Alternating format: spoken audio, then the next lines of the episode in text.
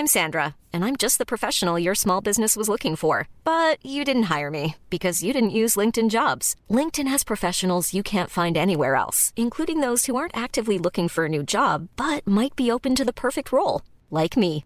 In a given month, over 70% of LinkedIn users don't visit other leading job sites. So if you're not looking on LinkedIn, you'll miss out on great candidates, like Sandra. Start hiring professionals like a professional. Post your free job on linkedin.com/people today.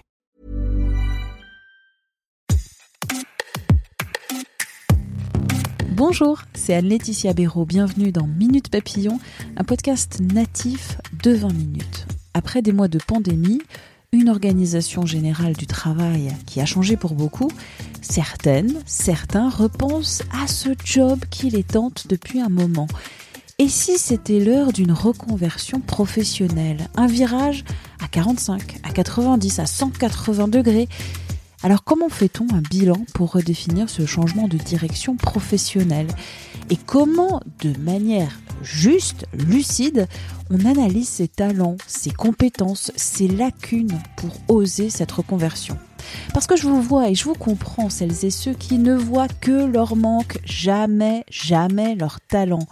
On va parler de cette auto-analyse, de la peur, de l'accompagnement dans sa reconversion professionnelle avec Marina Bourgeois. Je dirige le cabinet Oser rêver sa carrière, qui est un cabinet qui est dédié à deux choses, la reconversion professionnelle et l'épuisement professionnel. J'écris des ouvrages sur la reconversion, le burn-out et j'anime le podcast Oser rêver sa carrière. Marina Bourgeois est co-autrice avec Caroline Averti de Trouver sa voie, 10 séances d'auto-coaching pour faire son bilan et oser la reconversion aux éditions Vuibert. Première question, comment dépasser la peur qui est inhérente au changement et avancer malgré tout?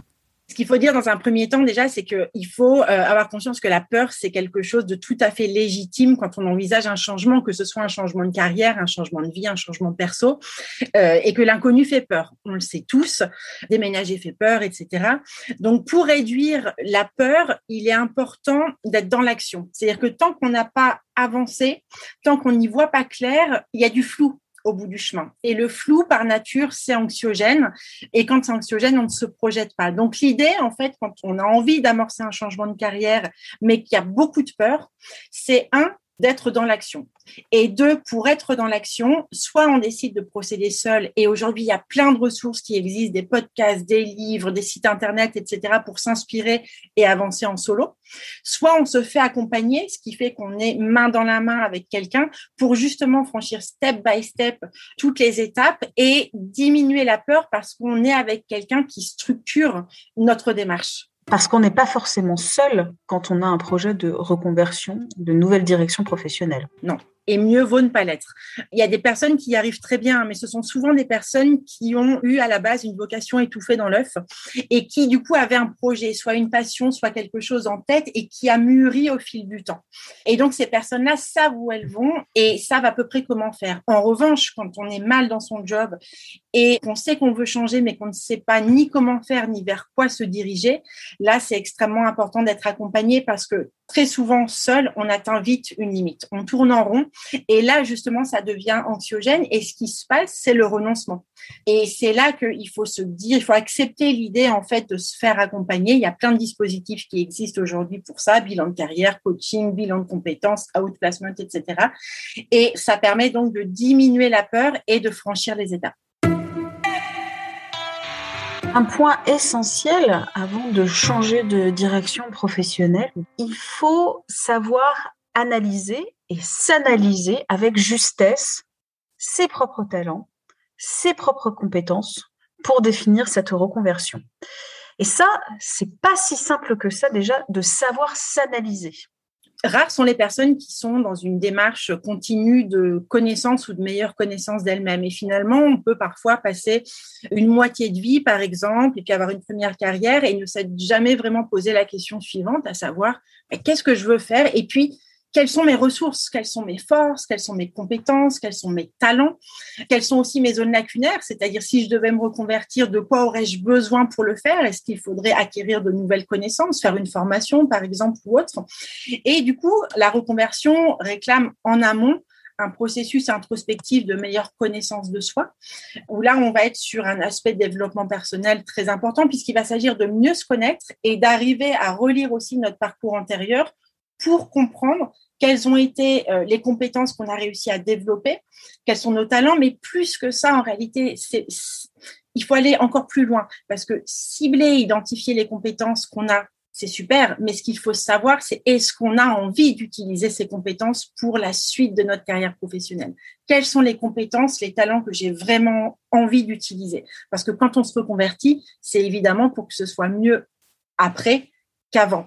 Et l'idée, ça n'est pas forcément seulement de transférer nos compétences qu'on a déjà utilisées, mais de voir si on a envie d'utiliser d'autres compétences au service d'un nouveau métier ou d'une nouvelle activité. Donc, il faut se relier à soi, en effet, à ses compétences, mais aussi à la notion d'envie et de plaisir. C'est ce subtil dosage qui est parfois compliqué à faire seul. Avant de rentrer dans un nouveau travail, comment j'analyse avec justesse mes propres forces et mes propres faiblesses ? J'aurais plutôt tendance à dire « je sais bien m'organiser ». Mais vraiment, mon problème, c'est la créativité. Au quotidien, j'ai beaucoup de mal à être créatif. Comment je fais avant même de choisir une nouvelle voie professionnelle, de me dire, mais en fait, tes compétences, elles sont réelles et ne vois pas seulement le mal, vois aussi vraiment ce qui est bien. On a tous un espèce de réflexe un peu humain d'aller positionner notre cerveau sur ce qu'on ne sait pas faire ou sur ce qu'on fait mal.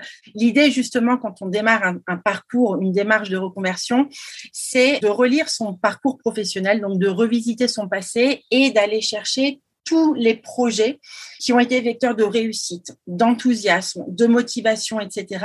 Donc déjà, ça permet de regonfler son sentiment de réussite parce que c'est aussi important d'être dans une dynamique et un état d'esprit positif dans ce type de démarche. Et après, pour vraiment être bien conscient des forces, des talents qu'on a ou qu'on n'a pas, le mieux, ce sont les dispositifs qui sont à notre disposition aujourd'hui, le bilan de compétences, le bilan de carrière, qui sont là exprès pour ça, via un certain nombre de techniques qui vont aller chercher justement et décortiquer toutes les compétences qu'on a. Et je rajouterai un dernier petit truc, c'est que sur les compétences, ce qui est très chouette, c'est d'aller surfer sur la notion de flow, F-L-O-W, qui est l'espèce d'état dans lequel on est complètement immergé, on est à fond dans ce qu'on fait, on est extrêmement bien. Et donc, aller chercher dans son passé professionnel et personnel tous ces moments de flow qu'on a pu vivre, ça nous permet de nous mettre sur des voies et donc de faire émerger des pistes professionnelles. Donc, la notion de flow, elle est souvent au cœur de la reconversion.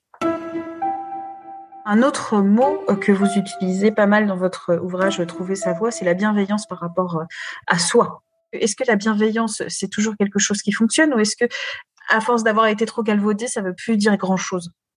Moi, j'aime bien utiliser aussi l'expression d'auto-indulgence. Quand on est dans une démarche comme ça, où on est par exemple plus bien dans son job, le premier réflexe, c'est déjà de ne pas se mettre le couteau sous la gorge pour en changer et de ne pas précipiter, sauf bien sûr s'il y a une question de santé, une souffrance au travail, un harcèlement ou ce genre de problématique-là. C'est d'être indulgent vers soi-même, de se laisser le temps. Je reviens à l'idée de se faire accompagner, mais c'est aussi se faire aider et accepter une main tendue. Donc, ça fait partie de la bienveillance et de l'auto-indulgence et surtout d'être très au clair sur le temps qu'on va mettre à notre propre disposition pour faire tout ce trajet parce que se reconvertir, ça ne se fait pas en 3 mois. On a l'impression souvent que si on peut se reconvertir en 3 mois, non. Dans les faits, l'enjeu est trop important. Donc, être bienveillant avec soi-même, c'est se mettre dans une posture d'acceptation de l'aide, dans une posture d'ouverture, dans une posture aussi où on va admettre de reconnaître les choses positives qui nous constituent. Donc, d'inverser un peu le processus humain naturel qui va avoir le négatif, mais de cultiver nos forces, de cultiver ce qui fait de nous une personne sympa, intelligente, brillante, etc. Et donc, d'être dans cette bienveillance qui est un préalable vraiment nécessaire au parcours de reconversion. Merci à Marina Bourgeois pour cet entretien. Minute Papillon, vous le savez, c'est un podcast natif de 20 minutes. Vous le retrouvez sur toutes les plateformes d'écoute en ligne et sur 20minutes.fr à la rubrique podcast. N'hésitez pas à vous abonner, c'est gratuit. Et aussi à nous évaluer avec des petites étoiles sur Apple Podcast. Comme ça, on va remonter vite dans les classements. Vous pouvez nous laisser des commentaires sur cette plateforme. On est très attentifs pour améliorer ce programme. Pour nous écrire aussi une adresse mail audio@20minutes.fr. On se retrouve très vite. D'ici là, portez-vous bien.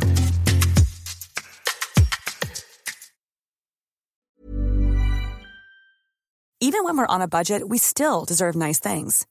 Quince is a place to scoop up stunning high-end goods for 50 to 80% less than similar brands. They have buttery soft cashmere sweaters starting at $50, luxurious Italian leather bags, and so much more. Plus, Quince only works with factories that use safe, ethical, and responsible manufacturing. Get the high-end goods you'll love without the high price tag with Quince. Go to quince.com/style for free shipping and 365-day returns. When you need mealtime inspiration, it's worth shopping Kroger, where you'll find over 30,000 mouthwatering choices that excite your inner foodie. And no matter what tasty choice you make, you'll enjoy our everyday low prices, plus extra ways to save, like digital coupons worth over $600 each week. You can also save up to $1 off per gallon at the pump with fuel points. More savings and more inspiring flavors make shopping Kroger worth it every time. Kroger, fresh for everyone. Fuel restrictions apply. On ne va pas se quitter comme ça. Vous avez aimé cet épisode ? Sportif, généraliste, sexo ou scientifique, varié mais toujours bien informé. Découvrez les autres podcasts de la rédaction 20 minutes sur votre application d'écoute préférée ou directement sur podcast au pluriel.20minutes.fr. Et merci de nous avoir écoutés.